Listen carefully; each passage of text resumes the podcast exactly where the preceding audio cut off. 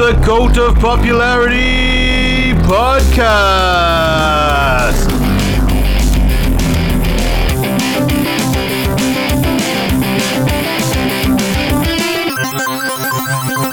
And welcome back, poppers, to another episode of the Cult of Popularity podcast. The only cult that won't harass you at the airport. Ooh, very nice. I like that one. Thanks, man. No, that's all right. You know, it fits. You know, it's, it's topical. It is does does fit with the uh, one of the things from uh, this episode anyway, which is of course airplane exclamation point or flying, Flying high, high, as it was better known in Australia and the UK. and the Philippines and Japan and South Africa. As to why, we don't know, but we'll get onto that later. Will. Other topics for this week, though, we've got the Batman Arkham series video Excellent. games. Yeah. And our one of our favourite Bushmen, All Aussie Adventures, starring the great Russell Coight. All right. Well, let's uh, make sure that our you know devices are switched to airplane mode. Tables are in the upright position. Seatbelts fastened. Let's kick things off with uh, flying high or airplane. So, and what an absolute piece of comedic gold that movie is. Yeah, I think even if someone hasn't seen the film, they know Oh, lines from it. Um, my, yes, so, so many things in there, so many great moments, so so quotable in every way. It's hard to know where to actually start with it. I mean, it's very slapstick. We've sort of covered this when we discussed like the Naked Gun, Mm-hmm. Leslie Nielsen, uh, and even you know, as an extension of that police squad. Very, very slapstick. Very stupid and over the top. Lots of visual gags, lots of puns, you know, and just a lot of weird. There's some really weird shit. There, there there really as well. is. Um, I didn't get time to fully rewatch the movie coming up to this, but I did go through and watch a whole bunch of clips and things like that from it, and just some of the things on there. One, I'd forgotten they had happened. Two, some of them were really like, whoa, wow. I'll, I'll give you an example. The the pilot when he gets when the kid comes in to check out the cockpit. Do you remember that? Yeah, yeah. I remember that. That's one of the scenes I remember as, as wow. Surely you didn't understand it as a child. I didn't understand it, but I remember my dad laughing uncontrollably at that part and not not, not knowing why. And I think that's why it burnt. It was Fair enough. I actually brain. did find um like a bit here that the directors said when they were casting for it. Peter Graves, who played Captain Clarence Oveur, originally rejected the script, which is funny because he considered it tasteless. And apparently Abrahams in the DVD commentary says, I don't understand what did he think was tasteless about pedophilia. uh, that's gold in yeah, itself. yeah, it is. Um, but yeah, I was rewatching. I was just like, "Fuck!" I did not remember that. That and really, what it was heavily insinuating. Like, what the hell? You ever seen a grown man naked? Yeah, exactly. Yeah. Uh, I think my favorite one of them though is Have you ever been in a Turkish prison? So funny. I think the real giveaway was was you- when you ever been to a, a Greek um The Roman bathhouse? yeah that was yeah, it was a Roman bathhouse yeah Greek would have made more sense Maybe it But still. Greek. I don't know. we knew it was heavily implied Yeah, no, that's one of the great sort of little hidden gags in there, I guess. But there's I don't know if it was hidden no it was pretty it was pretty out there. It was pretty much there. It was very in your face, but also features a lot of the classic comedy that we've seen, so especially from Leslie Nielsen, as mentioned before, with the you know don't don't call me Shirley. Yeah, and the oh, what's the one when she's like, where he says he says to the the stewardess or the air hostess, "We need to land this plane as quickly as possible. We need to get these people to a hospital." She's like, "A hospital? What is it?" He's like, "The big building full of patients." But that's not that's not important right now. It's like it's just such like so well delivered, and There's uh, another one there that I hadn't picked up on before is when he's talking to. Pretty sure it's Ted Stryker and one of the other stewardesses on the plane. They're talking about like the plan of action. He's like, okay, all together now, and they just repeat what he just said, yeah, but together. It- it's just oh, it's such a good film. It is like I think you need to watch it many times. Um, I think every time you watch that movie, you could probably pick up on another like, either visual gag or some other line or something, and pick up on a joke that you've missed all the other times that you've watched it. Oh yeah, hundred percent. There's so many. Uh, so so many to even choose from. Like when they first come across Leslie Nielsen's character, the Doctor, and they're like, I'm pretty sure he's a doctor, and he's like sitting there. He looks like he's got headphones on at first, but when they they pan across to the front of him, he's got his stethoscope in his Hmm. ears.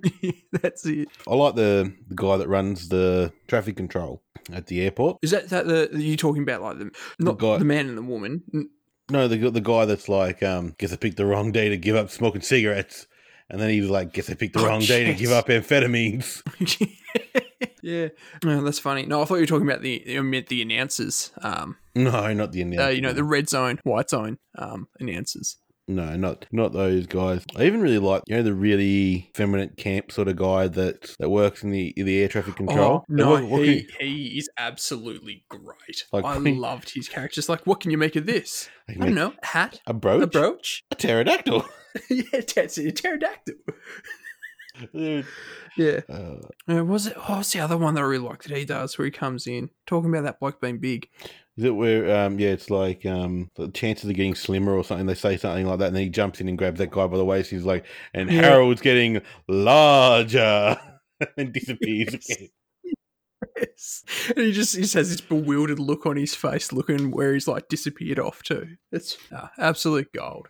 Absolute gold. I guess we should get into some of the other reasons why this has such a good place. This is like this movie has a very, very big place, I believe, in pop culture and it's long lasting relevance there as well. Yeah, it definitely does. It's not just you know for all the the comedic value that's in it, but it's yeah. So it's impacted pop culture so much that you even see little gags and stuff in in things. You know, years and years later, that are uh, like direct references to the, this film. Mm. It's everything lasting. It always cited in like when it comes down to comedy films and everything like that from the last century or whatever. It- It's it's always up there. Usually within the top ten, if not the top five. Yeah, I'm just actually having a look at some stats here at the moment, and it was ranked sixth on Bravo's funniest 100 funniest films or movies list. And in 2007, in the UK, the Channel Channel 4 team did a poll or whatever, and it was judged the second greatest comedy film of all time after Monty Python's Life of Brian. Interesting. Would like to know if that poll was taken outside of England, whether or not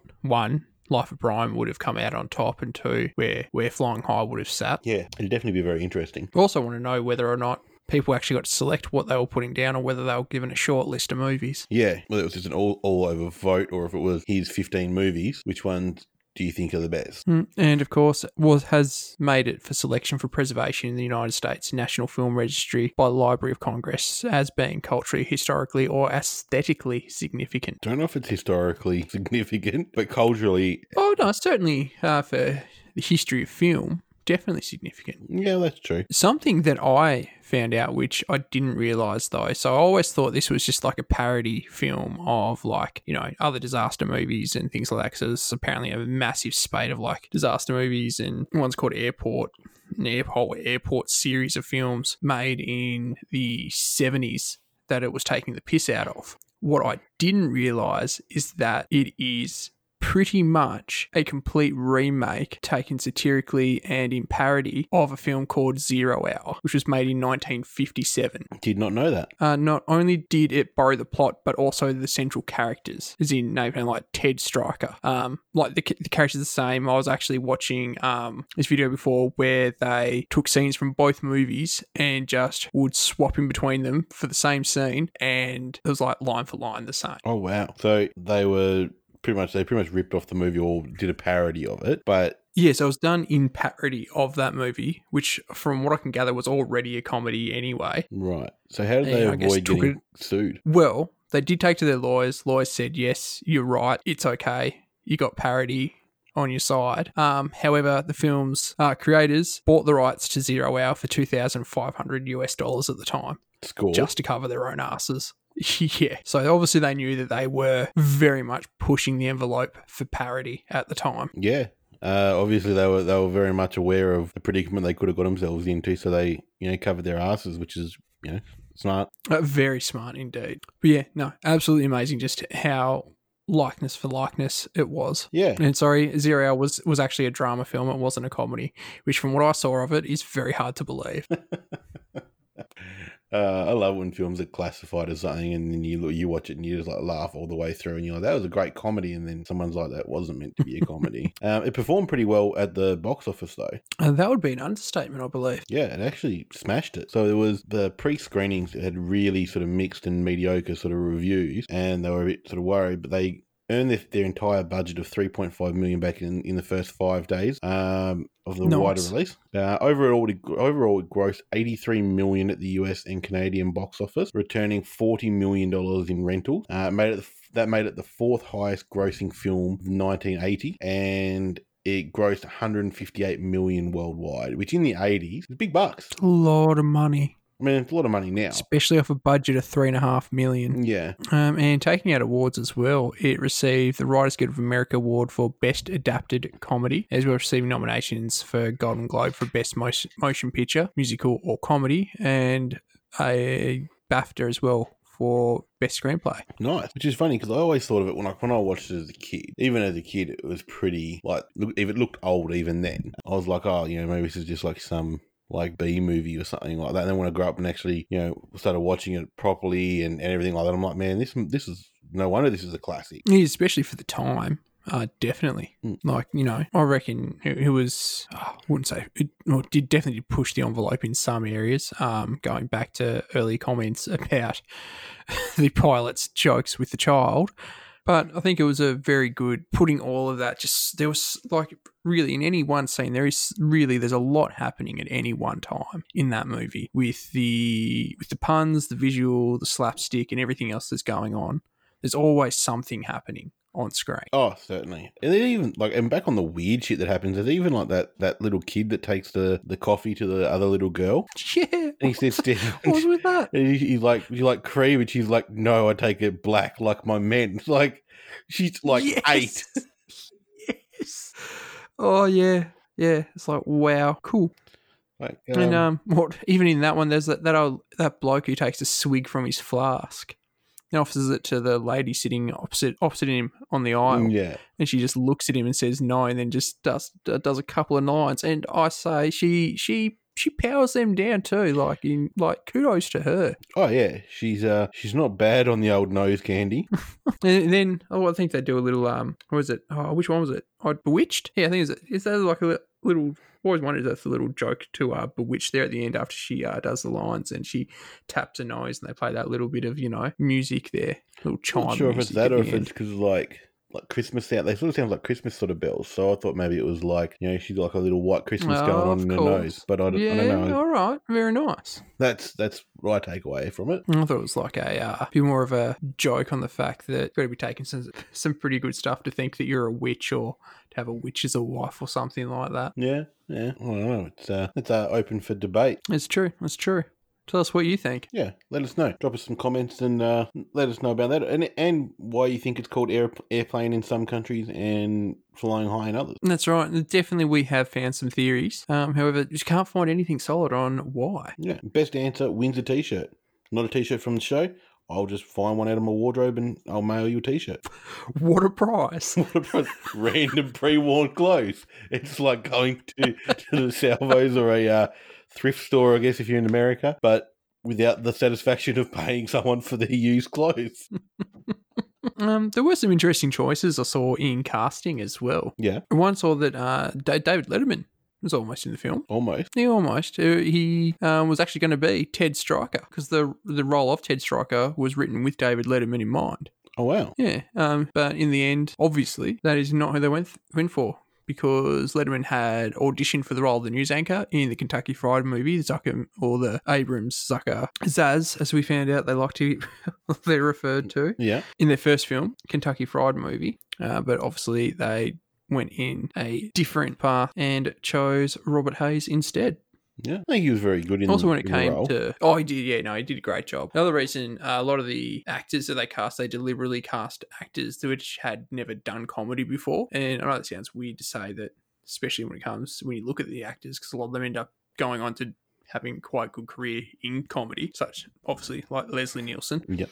Um, just because they thought it would be funnier to have actors that weren't comedians play the play these roles. Oh yeah, that makes sense. I still think the side of um, Kareem Abdul-Jabbar in the cockpit is hilarious because he's such a huge man. He is. He is. Roger Murdoch, um, which is funnily enough as well. Uh, in Zero Hour, they also cast a sports person at the time to play the co-pilot. So it's it's definitely very like Oh wow! taken from yeah, there. yeah, it's pretty pretty amazing. Was anyone uh, who who originally auditioned for the autopilot? He even gets his own name, Otto. Otto. He's actually credited in the credits, Otto as, As himself. Otto. Yeah. and what a fitting time for us to be doing this episode about flying and travel when no one can do any of that. Oh, you know, you can dream. Just take it away with you and enjoy it. Whack on the movie and pretend. Finally, uh, about uh, Kareem Abdul-Jabbar as well as uh, Robert Hays, who actually apparently in a Travel Wisconsin, Wisconsin ad um, reprising their roles from the film, uh, where Kareem makes the comment, "Why did I ever leave this place?" Um, also referring to his time playing for the Milwaukee Bucks. There you go. So, I mean, that's not the only film Kareem's been in either. He was in uh, Game of Death with Bruce Lee as well. Yeah, nice. They actually have a fight scene together, which is um, kind of funny because Ah, Bruce yes. is very small, but there's actually one part in it where Bruce is pretty much doing a standing split. So he's got his leg that high in the air that he's to be able to hit Kareem in the chin. it makes for a great visual, though. Something I've never actually seen was the, the the actual sequel to the film, Don't know if I've seen it or not. aptly titled Airplane Two: The Sequel. Makes It's released two years afterwards. Um, however, it was done with a more science fiction sort of feel around it,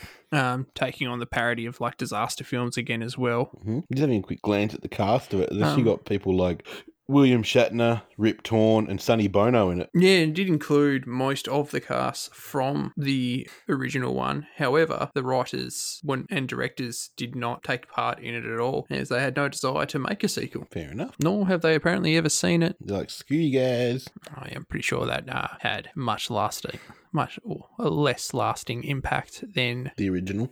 than the classic. And so I think basically to sum it up was I do have this uh, little piece of not too sure what to call it. This little piece of what uh, Peter Farrelly of the Farrelly brothers had to say about the film. Right. Um, he said, I was in Rhode Island the first time I saw Airplane. Seeing it for the first time was like going to a great rock concert, like seeing Led Zeppelin or the Talking Heads. We didn't realize until later that we'd seen what, that what we'd seen was a very specific kind of comedy that we now call the Zucker Abrahams Zucker School. And of course, he, along with his writing partner Bennett Yellen, sent a comedy strip to David Zucker, who in return gave them their first Hollywood writing job. And he said, "I'll tell you right now, if the Zuckers didn't exist, there would be no Farrelly brothers." Wow. That's, If you're wondering who I'm talking about, Farrelly brothers are well known for such classics as Dumb and Dumber, Kingpin. There's something about Mary. all those ones. And there's some great films in their uh, in their catalogue as well. That's true. Apparently, Peter Farrelly actually did uh, was the director and producer of Movie 43, which is a movie that people either really like or absolutely fucking hate. I found. Yeah, it's um, it's a it's a real Vegemite of a of a film. It divides people Yes. straight down the middle. It really does. I personally enjoyed it. I actually recommended it to a friend once, and he said he was never watch a movie that I recommended to him again. I uh, I made my wife watch it. Um, well, I suggested we watch it. I didn't like hold her at gunpoint or anything. Um, Yeah, sure. You're just saying that for the recording, yeah, mate. yeah. As the record will show, I never held her at gunpoint. No, it's she watched it and sh we got to the end of it and she was like laughing and then she goes, "That was fucked." I'm like, yeah, It really was, especially because it's that that last one is really fucked as well. If I remember correctly, that's the one with like the cartoon cat, isn't it? Yeah. Yeah, it is. Interesting movie that one because there's actually two different. Rumor has it there may be three, but it's definitely two different versions of that movie out there too. And I'm pretty sure we've discussed this before. We've actually both seen different versions of it. So you, have you seen you, Hmm. you seen the one where the kid's looking for the porn tape? Yes, that's right. And I've seen the one where the producer or director, like whatever a it is, writer, is doing his film pictures. Film pictures. Hmm. Which is it's funny, yeah, because yeah, that's definitely not a version I've seen. But again, let us know if you've seen if you've seen movie forty three. What did you think of it? And uh, I'm hoping that's in the hats because I actually wouldn't mind doing an episode on that. It's, it's got it's got a great cast in it. It's got a stellar cast, like it it is star studded. It really is. Different levels of stars too. Yeah, You've got some big names, and then you've got some not too big name. But yeah, overall, if you haven't watched Airplane or Flying High, you've probably been living under a rock or in a cult. Not the right cult because you haven't been listening to us. Are we going to give it a, uh, a score? Uh, yes. Yes. Yay! You know what? I'm actually going to give Airplane, Flying High, whatever you want to call it, five autos out of five. Yeah, I agree. It has to be five out of five. It is. It's a just a hilarious film from start to finish. Gut bustlingly funny. Just a it's a it's a work of art. It's what it is. True words have never been said. So, from a uh, film written and directed by Zaz to a series of games, we come across Victor Zsasz Arkham series. Oh, oh, very That was a good one. nice. If you do say so yourself. Yeah, no, I'm, I'm all about tooting my own horn. I'll give that thing a blast any chance I get. Uh, but the Arkham series of games, what I think one of the best superhero um, adaptations of a video game that we've ever been graced with. I'm struggling to think of anything that's been better. It took uh took took the bat, the Batman, which really, when you think about it, he's actually a really good superhero um to base a game on because he doesn't have like the mad superpowers and everything else. He's just got his gadgets and whatever else. It works really well when done right, as as showcased by Rocksteady making the Arkham series of games. He's powerful without being overpowered. Like he's not OP, so you just feel like you're smashing everybody. You have to actually think and plan stuff out. Yeah, definitely. This is where we do differ a little bit. Both agree. First two games, absolutely fantastic. I really enjoyed Arkham Knight. Didn't enjoy Origins so much. I thought Origins was okay. I liked Arkham Knight. I think City's the best in the series. Yeah, no, they're all good. They're all good. I, really did enjoy Arkham Knight. I liked having the entire city to fly around and driving the Batmobile and everything else. I think the story for me and everything that's going on in Knight was a little bit more engaging and all the extra stuff you could do, like all the Riddler challenges going on and just, yeah, there's so much to do. Yeah, I'll give you that. I got pretty tired of the Batmobile combat battles because they got very repetitive after a while. It's funny. I was reading reviews and stuff, and that was actually one of the biggest things that people said they had a problem with with that game. Because driving the Batmobile was sick. Like that was great fun. But So would be more like the, the sections where you had to be in the Batman to be able to do stuff to progress the story. not even that. Like using it and using the gadgets on it and stuff is fine. But like the battles, there's probably at least three battles they could, probably could have taken out of it, and the game would have been better for it because it would have left made the battles feel a little bit more fresh. Yeah, yeah, fair call, fair call. I didn't mind it, loved it. Um, one thing I would like to get my hands on one day is the Batman Arkham VR game. You can play it at my house. I You've have it. played it. Tell me I've it. Um, I played it drunk one night when I first got it. Yeah. Um, and without giving anything away, there's a pretty decent jump scare in it, and it scared the shit out of me. I was like, "Ah, motherfucker!" That's good. That's good. Is it is it like is it like what you would expect? Like is it just the Batman game and you're playing it in VR, or is it more Not like really. an interactive like an sort of immersive story? Yeah, it's like a point and click sort of thing, but you go and That's explore stuff. But it's um, yeah. I mean, that's the only real. That's the real downside of it. The one thing I didn't like, spoilers, is there comes. There's a point where you can either choose to take the Batwing or take the Batmobile. Okay. And I del- like I deliberated over it for ages. I was like, oh, Batmobile's awesome. Oh, it'd be pretty cool to fly. Yeah, I decided Uh, to take whilst people's lives are at risk. Yeah. Some Batman you are. And I picked. I was like, fuck it. I'm going to the Batmobile. I'm going to go classic. And it doesn't it doesn't matter what you pick. It just skips you to the next section anyway. Like you don't oh. tune there or anything like that. Oh, And I was like, that- yeah, I would have been pretty pissed I about was that. like, this is fucking bullshit. Spends all this time deliberating over which vehicle to choose, and it just cutscenes you to the location. It was like a minute, a minute and a half. I wasn't sitting there for like three hours just going, oh, fuck. Still, I think you've got a good point though. That I reckon that is a very missed opportunity there. Depending on which one you took, you either takes you like even if it's just a short fly over the city. If you took the back bat wing or something, so you can look around and see the city, that would have been Mm. sick. Or going pretty fast paced through the in the Batmobile through the streets of Gotham Yeah. to get to where you need to be. I yeah, See how quickly you can rack, rack up that fucking motion sickness on the VR. it's funny, my mate. He got a uh, VR thing, and he had like the a roller coaster thing Mm. on it. People come around, and because you know you don't actually have to do anything or interact, he, he and people didn't want to really play or didn't want him like smashing up his house. He'll put them in that, which apparently was a really bad thing to do because a lot of people ended up feeling sick and just didn't want to use it again. That's funny. I've, I never got the motion sickness. I never got the motion sickness thing with VR. Like I've never experienced it. Oh, you're lucky then. I, I definitely, oh, I didn't feel motion sickness, but definitely made me like when I first got into it, like looking around and moving around, just feel it just feels weird and a little bit disorientating because in some cases you're not actually moving, but it, it feels like you should be. Yeah, I made sure I moved my coffee table out of the way.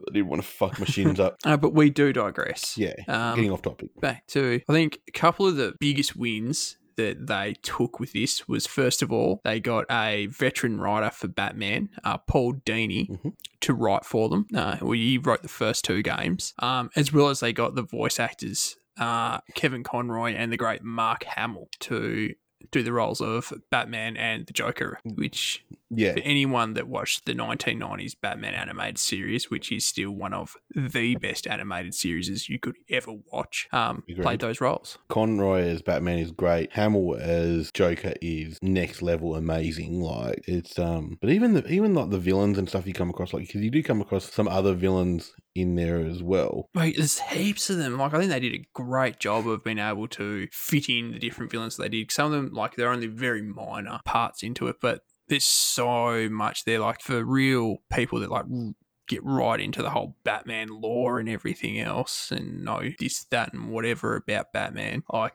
there's just a plethora of little secrets and Easter eggs, I'm sure, which most of most of them probably would have gone straight over our heads. But for people that really love Batman, like, they would have been, whoa, loving it. Oh yeah, definitely. Even I'm a bit of a little bit of a Batman nerd, but even when you go into, I think it's which one is it? Arkham City. When you go into the courthouse and you go to the bottom level, there's a jail cell down there. It's got the Calendar Man in there, and he just spouts Yeah. different bits and pieces. But if you go in there on certain dates, like if your PlayStation or whatever you're playing it on is displaying, you know, for example, Christmas, he'll give a Christmas message. That's pretty cool. Things like that, like it adjusts, which is really, which is really clever. It's the little things, you know.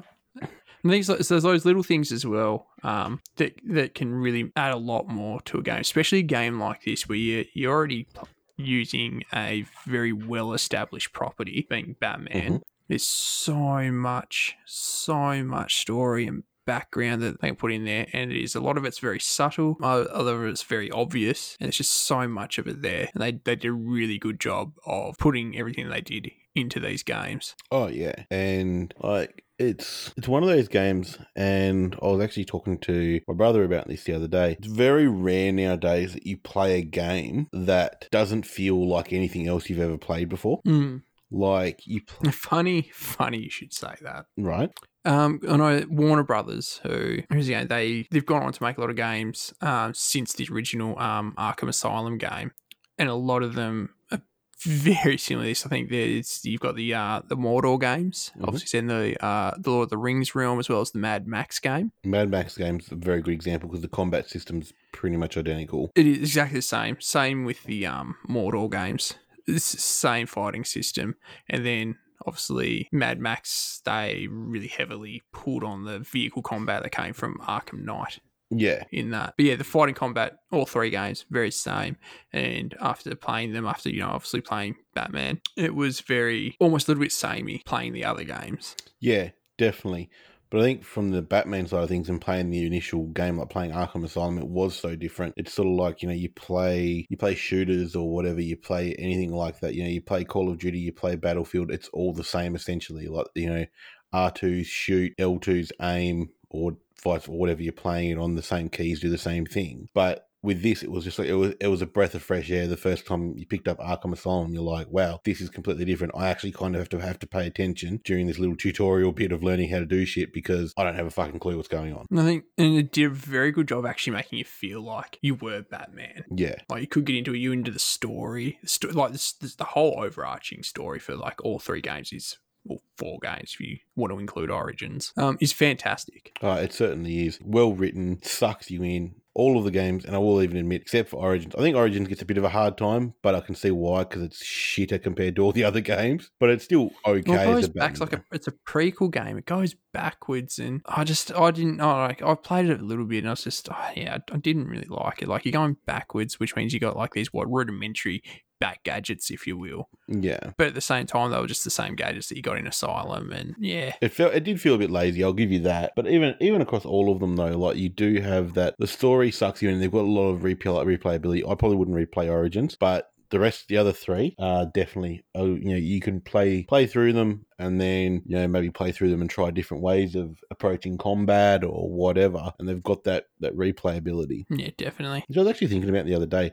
You don't really replay games that much anymore. Like when you were a kid, you would have played through games lots. I guess because you didn't get as many games and games weren't coming out as quickly as they are nowadays, but you you replay the shit out of your games. Like you play through them like a million times.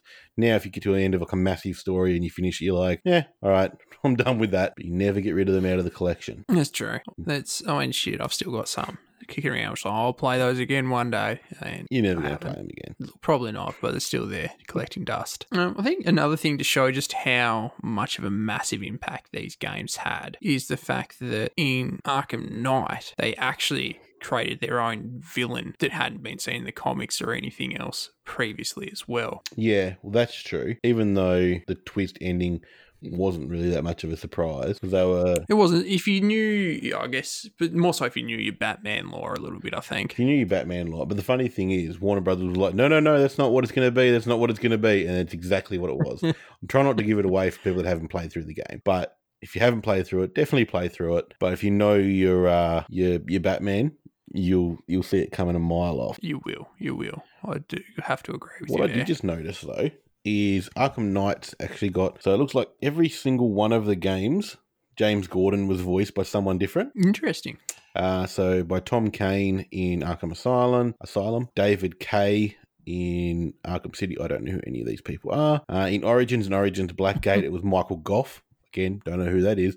But then when I got to Arkham Knight, he's voiced by Jonathan Banks. Jonathan Banks is one of probably one of the best characters in Breaking Bad and Better Call Saul. He plays Mike Ehrmantraut, and he's an absolute amazing character. Like he's so good. Every time you see him come on the screen, you're like, "Oh fuck, something's gonna, something good's gonna happen." Mm, Oh, fuck. Oh fuck! But then I noticed that uh, Asylum City and City Lockdown, Conroy did Batman, and Knight Underworld and the VR he did Batman.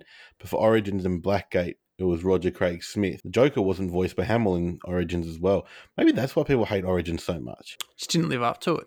Just couldn't. You could. You, well, how could you? Like they could have at least stuck with the you know the right car. Yeah, I was just noticing there because I was looking through the voice actors as well and saw the name Tara Strong, who played um, Harley Quinn in the games. I was like, that name is familiar with me. I thought so. She, I'm pretty sure she did. She was in Rugrats. Pretty sure she did. Um, oh, what was Tommy's brother's name? Dil. Dil, Dil. Pickles. She's also in Of course. Powerpuff Girls, Fairly Odd Parents, Teen Titans, and Xiaolin Showdown. I don't know what that is. Yeah, I sh- heaps and heaps of your more modern um, cartoons. Uh, when it comes to video games, though, she's she's done characters in Mortal Kombat 10, uh, Jak and Daxter, great game game franchise there as well. Yeah, well, interesting little side note, I guess. Kevin Conroy does Thomas Wayne in Arkham Asylum as well, and in I actually VR. just saw that as well. I was going to say he plays his own dad. he does play his own dad, and Tom Kane, who uh, let me have a look. Tom Kane, who play, who was one of the voices of Jim Gordon, he's the original Jim Gordon in Arkham Asylum,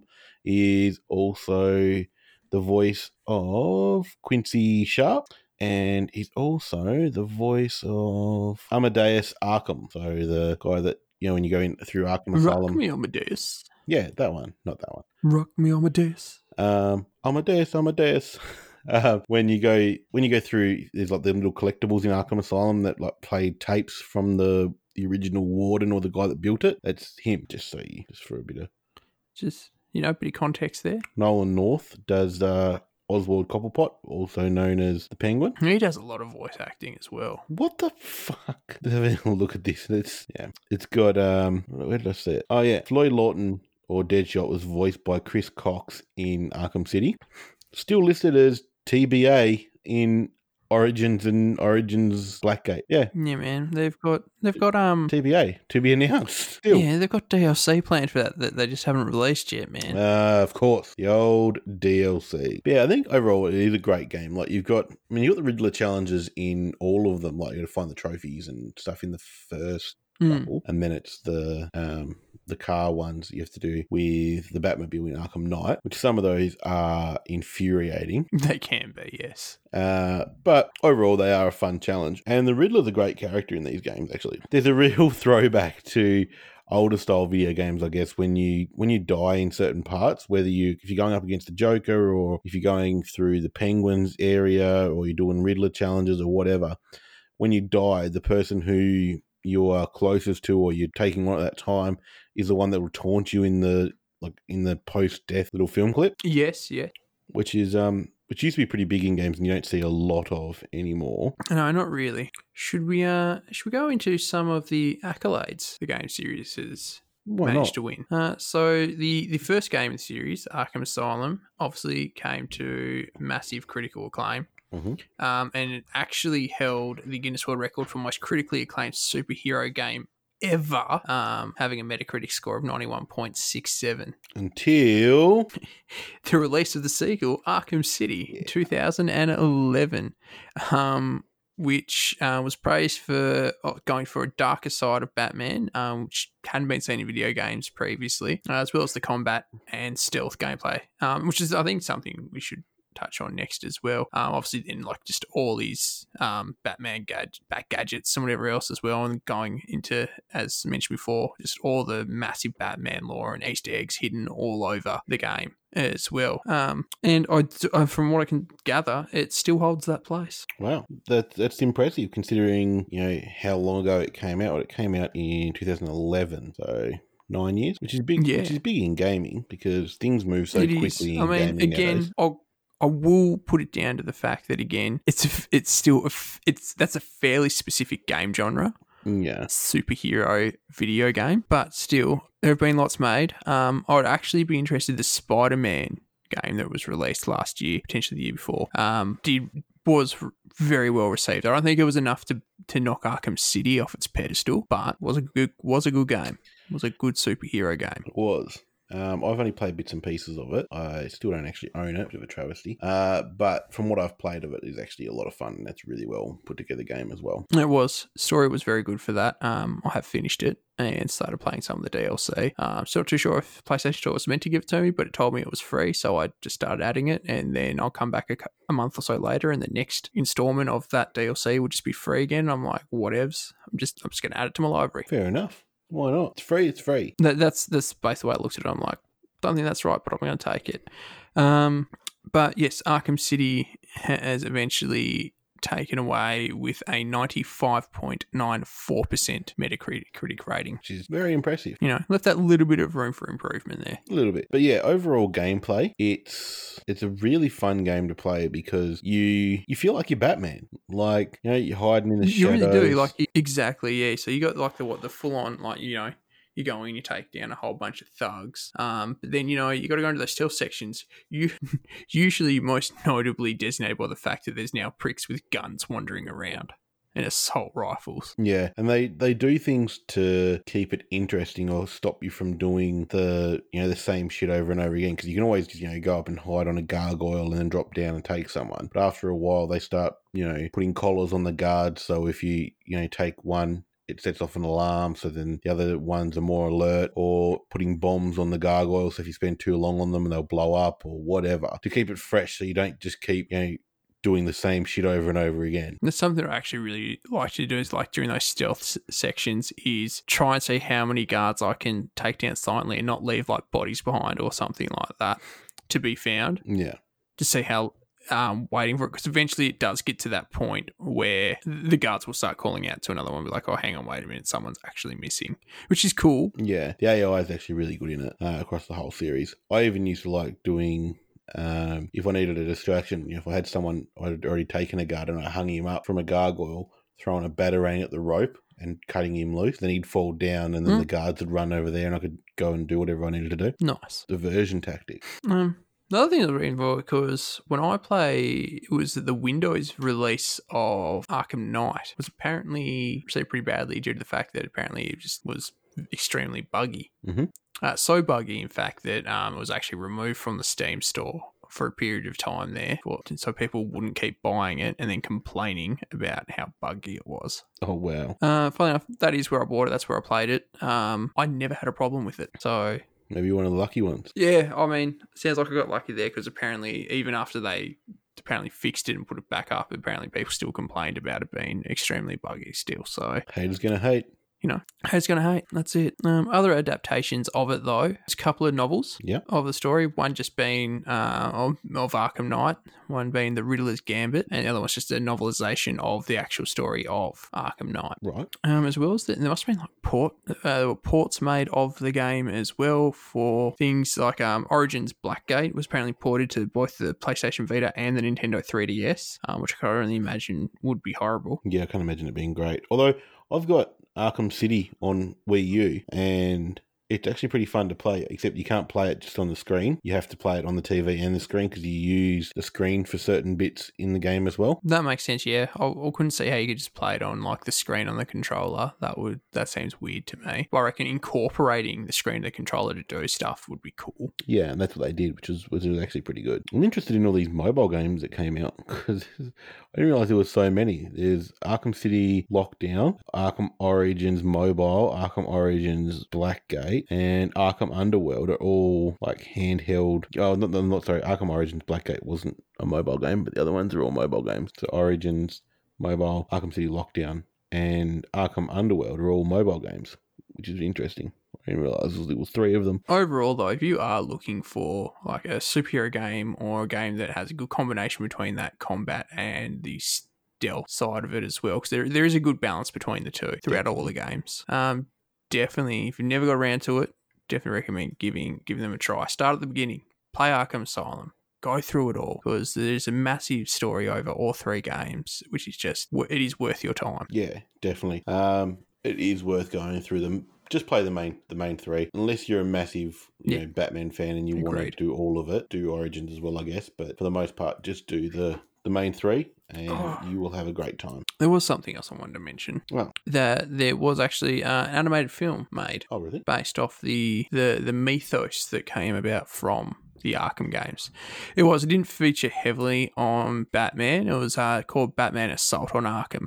Apparently, it actually takes place two years before Arkham Asylum. So it's in between Origins and Arkham Asylum. Actually, more focuses on a Suicide Squad. I've seen that. I've so actually seen Deadshot. Harley Quinn, Captain Boomerang, Killer Frost, Black Spider, and King Shark. Yeah, Batman is in it, but yeah, that was actually part of that entire universe. I didn't realize they, they were tied together. Well, there you go. No, I've definitely seen that. That was actually pretty good. Well, I must say, one thing DC Comics does well is their animated films and cartoon series. Oh yeah, hundred percent. Can't say so much about their live action films. No, no, you can't. Uh, Shazam was good though. I must say, I haven't seen Shazam yet, but I will definitely watch it. You want to rate this one? I would give the whole series. I'd give it four goons out of five, only because of Origins Nice. holding it back. Four goons out of five. You know what that sounds like, don't you? Goon sacks. Yes, yes, I'm fully aware. It really does. Goon sacks. Who calls it a goon sack? It's a goon bag, mate. goon sack, goon bag, you can call it whatever you want. Medieval people Uh, call look, it. yeah, goon I'm, I'm mate. also going to give it four. However, I will be a basic bitch about it, and I'm going to give it four batarangs out of five. You are a basic bitch. uh, but yeah, given Tell you the what, this one better be good, mate. Oh, it's hard. This is a hard one to connect. So, while we're talking about goon bags, goon sacks, let's take a trip and hit the road somewhere where they're very commonplace. All Aussie adventures. Not in the show, but in Australia. It, is time to hit the road indeed. Not yet, we do still have all those adventures to do. But let's get into it. Talk about the myth, the man, the legend that is Russell Coight. You got that round the wrong way, but whatever. How did I get that incorrect? It's the man, the myth, the legend. No, because he was a, he was just a myth. Then he was a man, and he became a legend. I'm pretty sure you've find it's the man, the myth, the legend. And I'm saying that in this particular instance, Oh, in this goes the myth, the man, the legend. He's he's a legend, old Russell Coight. We've had, we have mentioned Glenn Robbins a lot on the show. He knows probably more about Russell than anyone because he's credited as in a in a directorial role for the TV series. Uh, Russell also he does. He actually also um, gives special thanks to Glenn Robbins during the credits, Does eh? As well as uh, Tom Gleisner. Tom Gleisner? Gleisner, Pretty sure Gleisner, it's Gleisner. Gleisner. Probably. I mean, it's like German or something. But yeah, he's um he's the host of Have You Been Paying Attention, and he was also the judge for Thank God You're Here. Probably more well-known things that he's done. And Pretty, he's actually pretty involved, I guess you could say, when it comes to like Australian TV shows. Uh, but definitely, that's what that's what you know his face from. Yeah, definitely. Um, where do you start with Russell Coight? it's, it's, a, it's a very good question. Where do you start with Russell Coight? He is he, he's a survival and wildlife expert that will probably, in all reality, lead you to your death. Very much so. Um, he's a very. I was trying to. I was. I was I was rewatching it. I was trying to feel like what, what sort of person would you class Russell Coight as? Is he? He's very he's egotistical and narcissistic in a way. He's very high on his own abilities as a uh, bush survival man, which he probably shouldn't be, uh, given his uh, exploits that get caught on camera. Mm, he's he's always getting annoyed at other people who may be trying to steal the limelight away from him whenever he has a guest on. He'll either cutting them short or telling them what's what and what's going on in regards to how how the TV, you know, he's meant to be looking in front of the cameras. Yeah, he um when it's I mean the whole show's obviously you know getting onto the serious side of things. It is actually a, a massive parody. Um, of you know people like Steve Irwin, Leyland Brothers, Bush Tucker Man, Malcolm Douglas, all of those sort of people. But it's hilarious because you know he's so he's so accident prone, and anything that can go wrong will go wrong whenever he's trying to do something.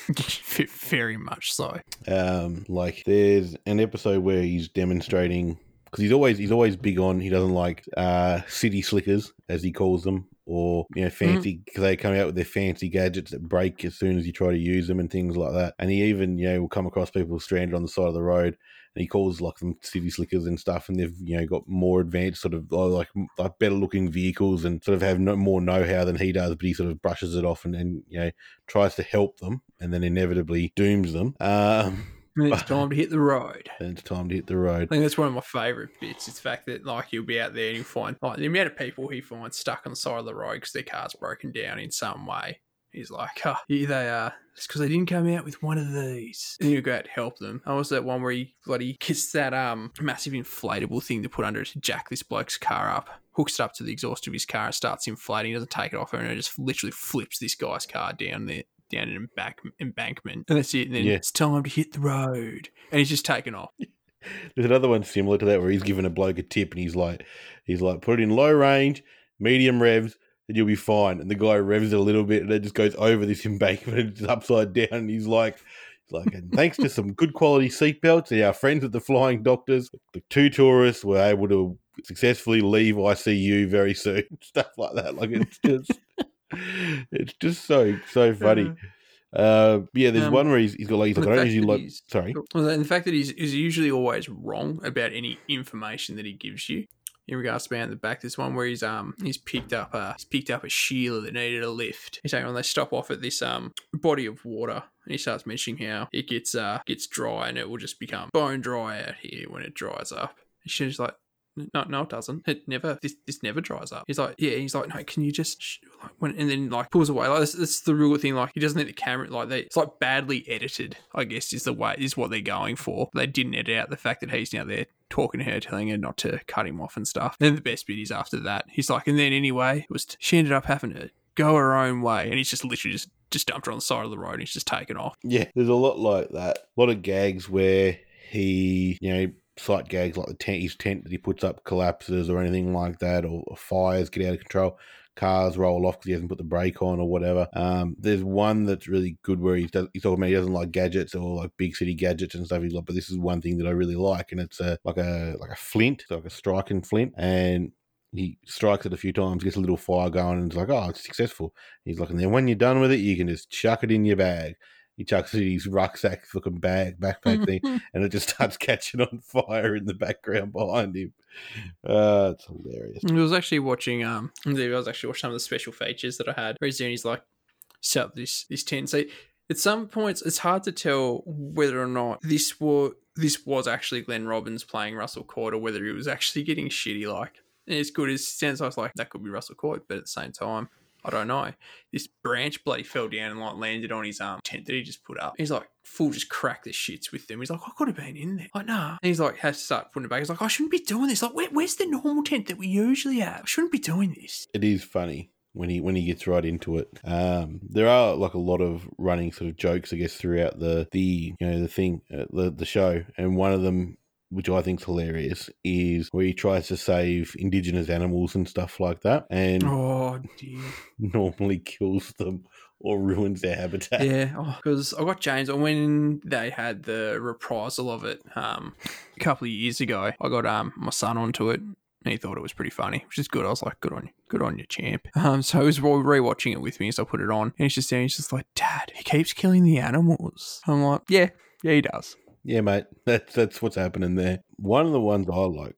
The other thing I really enjoy in the show is when they use the stock footage. So, like the close up of a handshake of the handshake. One thing I noticed about the close up of the handshake, so the very first person he actually shakes hands with that you see him shake hands with, it's it's that actual um, handshake, and then they use that same handshake for like every handshake afterwards. At least Pretty in the much. first series. Yeah, for most of the most of them, and then it, but then they switch it so later on, if he's um, shaking hands with an indigenous person, they show two white hands shaking, and then later on when he when they he shakes hands with a white person, they show like a, a black hand and a white hand shaking. Yeah, because yeah, the first bloke he shakes hands with in that series it was um, an indigenous person Mm. who was about to take him out and show him some um you know there's so much food out here you just gotta you just gotta know where to look um and so yeah pretty much every other hand he shakes after that is is another white person and it's just that same handshake from that very first episode that gets used but i think I mean that that one there goes shokes is out. He's like looking. He's like, "Oh yeah, could could we? Like, look at this. You gotta eat this." He turns around and the bloke's just like, "Nah, you, you can't eat that." Yeah. Then he gets to the point where she's he's like, "So uh, can you?" So out here, what could we find to eat? He starts going through some things that he can be. He's like, and now he's like, nah, wrong time of year for that. He's like, right. So what about like right now, like right this moment, what could we find that we could eat? It's like nothing. So anyway, it was time to hit the road. and he's off again. Some great little quotes that come out from the series as well. Like, you know, some of the animals are nocturnal, so the best time to see them is at night, only you can't see them because it's dark, which is hilarious. But the difference between seeing someone and not seeing someone in the outback is 110 square kilometers. That's a lot of land. Not many people, depending on where you are within that land. If you're in a town, the numbers go right up. Again, very insightful. Right up. Uh, but it's just, I mean, it's, it's just so much, like, so much fun. And, and I'd, I'd have to say, it's in this episode that we're, we're recording, we can actually compare it to another thing we've talked about because there's so much going on in all of the adventures. It is, in, in a way, sort of like that airplane style slapstick, in some ways, just stupid humor where. There's always something funny happening, or something's you know something's building towards something. Like even there's one. It that- is. I mean, the thing is, it's always predictable as well. You always know where it's going. Oh yeah, one of my favorites though is when he, when he takes the German family funny out. every single time.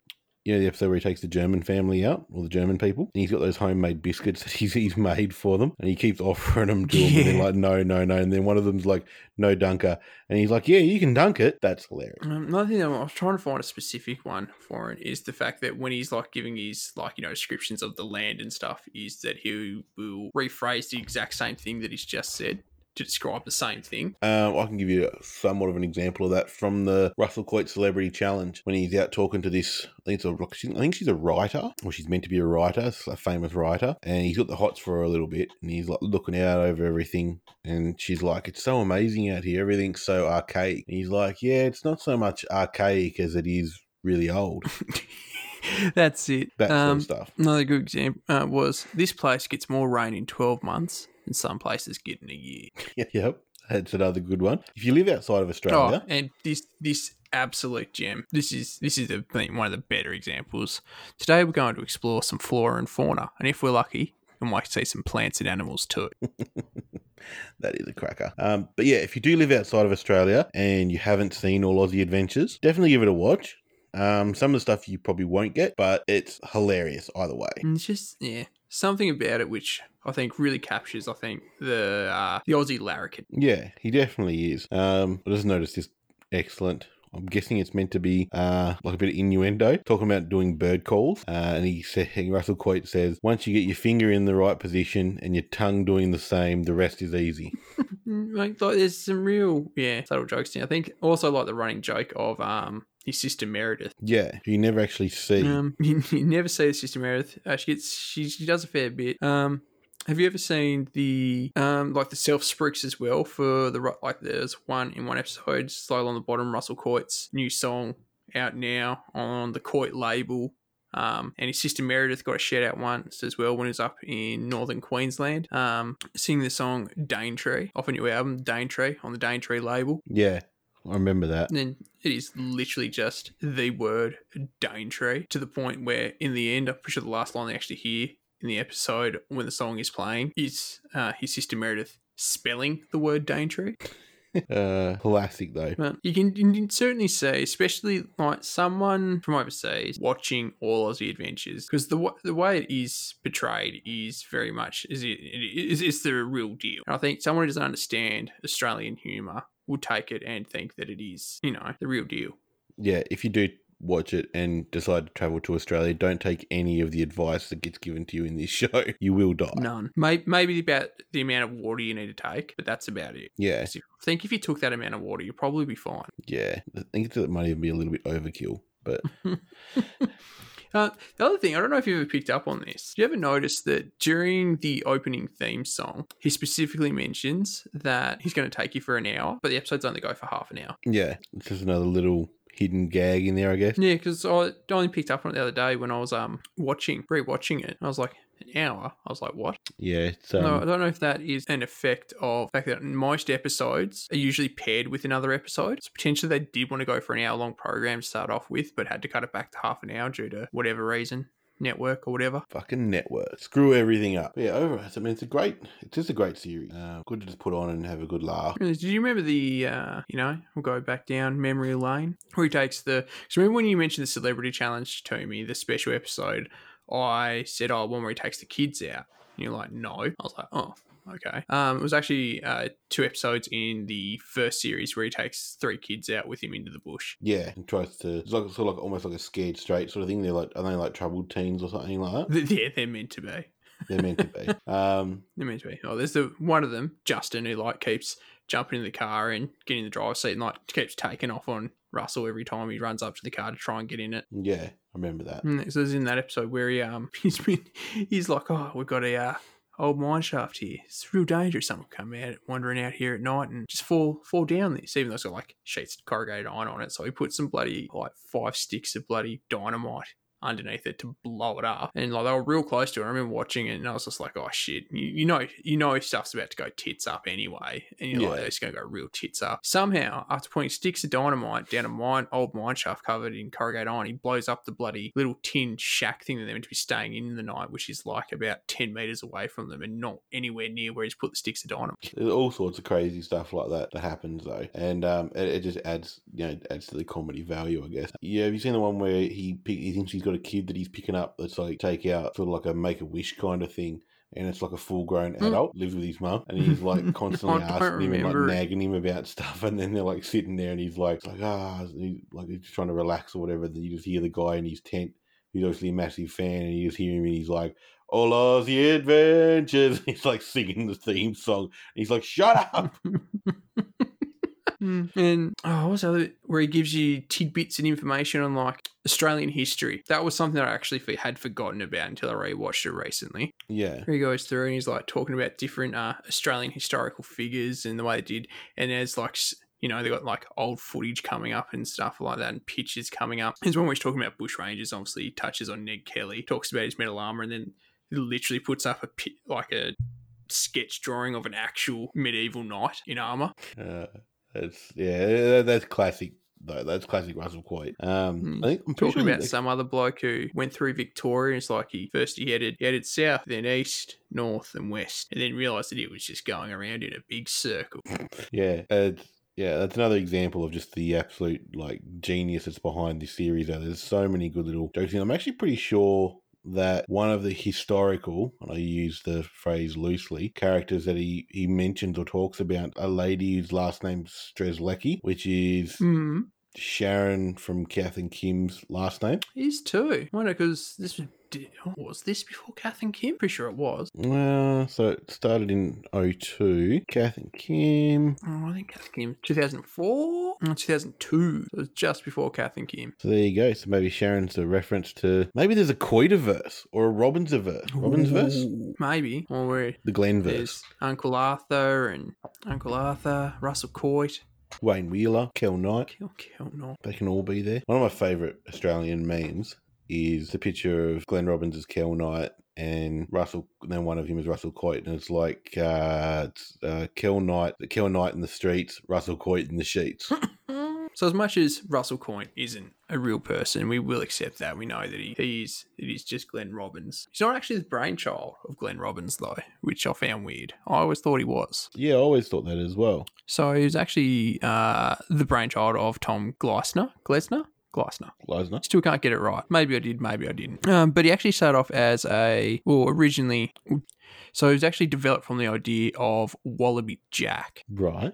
who was another parody Bushman as well, which was on The Late Show. Uh, so Tom Gleisner had previously worked on The Late Show where he had played the character of Wallaby Jack, which was essentially the same thing. It was just a, a parody uh, character on, you know, the, the Bushmen, if you will, uh, like the, the Bush Tucker Man, Steve Irwin, Leyland Brothers, and everything else like that. And so when he was doing the panel, Right. I remember that. he would. You do remember the panel? I remember the panel. Yeah. Gleisner had seen Glenn walking past when he was doing the panel, um, and said that he'd been playing around with, you know, a character based on like Steve Irwin, Troy Dann, Leyland Brothers, and said that, you know, he thought that he had had a character in there that he could, could make out of it. A couple of days later, he turned around to uh, Glenn and said, would would you like to do it? Um, and apparently, Robbins responded with saying, You don't want me to in that. But they went away for a few days. They filmed some stuff. And that is literally how Russell Coight and all of the adventures came about. Wow. I did not know that. That's actually a really interesting story. Hmm, so it started off as just a bit of a bit of a vague idea of a character, Russell Coight. Decided to go out and we'll go film it, see where it goes. Um, and that's how we came up with the absolute classic character known as Russell Coight. That's actually, yeah, that, that's actually a bit of a blowout because I would have 100% sworn that, you know, Russell Coight was the brainchild of Glenn Robbins. But yeah, it's, uh, it's crazy. And I guess looking back at, you know, shows like Thank God You're Here, I remember watching that and thinking, this Tom Gleisner guy, like, I'm like, who the fuck is this guy and why is he judging? Now knowing, you know, his mind for comedy, I 100% realize why he was uh, judging. Oh yeah, and that's that's it, isn't it? He's he's obviously got a bit of a good eye of what's going on there. Uh, Tom Gleisner actually was a co-founder of the Working Dog Productions, um, Australian TV production company. It's in the Oh. name. Yeah. Um, but and this is probably where they Glenn from. So um, they have they're credited with making such classic Australian shows as Frontline, Yep. um, Behind the Front Line, Funky Squad. That one I'm not so familiar with. Not sure of that one. I've never Uh, of it in my the panel, Panel. the panel, obviously. Mhm. Um, thank God you're here. Mhm. Um, Audrey's Kitchen. No idea. Have been paying attention. Um, and a show that's still going apparently called Utopia. Oh, that's the one. Is it the one with um the red-headed fella, not Tom Gleisner? The other one, Luke, someone. Uh, look, I'm going to go with yes. Why not? Um, I've I've heard a lot of good things about it. I haven't watched it yet, but I have heard a lot. Luke of good things. McGregor. Luke McGregor. Yeah. Not to be confused with the British TV series called Utopia, which is completely diff- different kettle of fish. Also quite good. And I believe you're familiar with this one, the animated animated uh, series Pacific Heat. Yes. Is that the one that was like a? It was very Archer-esque. Yeah, it was. Also uh, done by Working Dog Productions. Man, I was hoping you were going to say Little Elvis Jones and the Truck Stoppers. no, not little, not little Elvis Jones and the Truck Stoppers. And actually, a couple of films here which really should not be overlooked, which was also made by Working Dog Productions. Um, absolute classics. and One of them, an absolute staple of Australian film. Is the castle? It is The Castle. Fuck yeah. Um, but they also did The Dish. The dish was good. We watched it in school. I'm pretty sure. Did you? That makes sense. Yeah. Um, and some other film called Any Questions for Ben. Not familiar with that one. Right. They only had three. Three films. That's it. Even still, the castle's enough. Oh, yeah, that's it. That's surely that's in the hat. That's definitely got to be in the hat. Uh, or could imagine. So actually, that is a good point. We can go on about Russell all day, but where We are the hats? Russell, Court- uh, all of the adventures. I guess it's one of those shows that's hard to talk about because you've actually got to see it to enjoy the the gold that's in there. Oh, the this yeah, how ludicrous it actually is. Yeah, because yeah, our descriptions aren't you know probably wouldn't aren't, getting it doing it justice. So if you haven't already, They're really not. Yeah, watch please, all of please don't let our bad descri- descriptions dissuade you from uh ever checking it out because it's certainly worth it. One hundred percent worth it. Uh, we're gonna give it a quick rating Um, before we go to the hats. Yeah, hundred percent. Um, totally biased. Um, giving it five. Uh, look, five. to be fair, I will give it four. Actually, I will give it four and a half, just because it did get reprised what a couple of years ago, and even though it was already very samey in the first couple of seasons, it felt very much samey because it was basically completely rehashed in every episode, nearly all the jokes. Right. Yeah. I'll, Um, I'll give it a yeah. four and a half as well. Four and a half What I don't know. Um, four and a half city slickers. nice. I'm four and a half Land Rovers. Fair enough. But Comes to that time as we always do, where we must consult the hats of destiny. and consult with Shao. All right, first hat off the marks. And I'll tell you what, You pulled out the castle. you're going to like this one. Fuck. I have not pulled out the castle. No. Um, I've actually pulled out, uh, it's a TV series. Okay, you to, considering we're doing this far away, you got to try and guess what I've pulled out. I'll give you a couple. It is a TV series. I'll let you know that much, first of all. Okay. It's something that you have actually been wanting me to watch for a very long time now. Breaking Bad. It is Breaking Bad. Fuck yes. very good. Very good. It, it was indeed Breaking Bad. and if you have a Stan membership, you Oh, can how watch it all. quickly you got that. You just pounced on that Yeah. like fucking so quickly. It is achievable to watch all of Breaking Bad in a couple of days, but you have to watch it all day, every day. What? Isn't there like seven seasons? It's five seasons. five seasons. What Rachel, do? Rachel Start- and I binge watched it using in some- like four start days. using some of the bloody product on there. Yes, that's probably a good idea. I wholeheartedly endorse you Um, smoking meth. I may not have seen it. it, but I have a fair idea about what, what it's about. Um, all right, next off the bat, we got we found the games hat here. Um, funnily enough, this could have also ended up being a TV show. However, when we wrote all these, it was not a TV show. Okay, you wanted me to guess again? Yeah. So it could have been a. Game out of T- it. is it- so it's not a TV show now either, Uh, no, so at the it's a video games coming out of the video games hat. right? I know that because I'm reading it now. Right.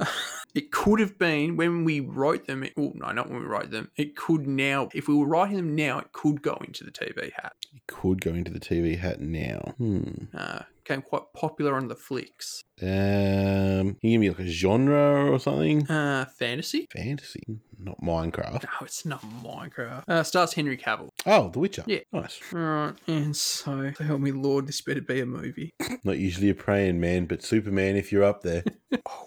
Is, is this next episode going to be like five hours long? No, no, I don't think so. Um, however, this movie is considered to be one of the best worst movies ever made. The Room. It is The Room. But wow, that's a that's going to be a, gonna be an It's interesting. a real mixed bag. That's there. a real mixed bag. That's that's fucking like yeah, crazy. Definitely going to be a, a good episode. I think it is. I think it is. It's a nice mix. Uh, but as always, you've been listening to the Cult of Popularity podcast. Don't forget to get on the socials, like us on the faces, on the instas, uh, follow us on the twits. That's right. I believe it is. I think it may also be the following on the Instagrams as well. But do it all. And until next time, cop that.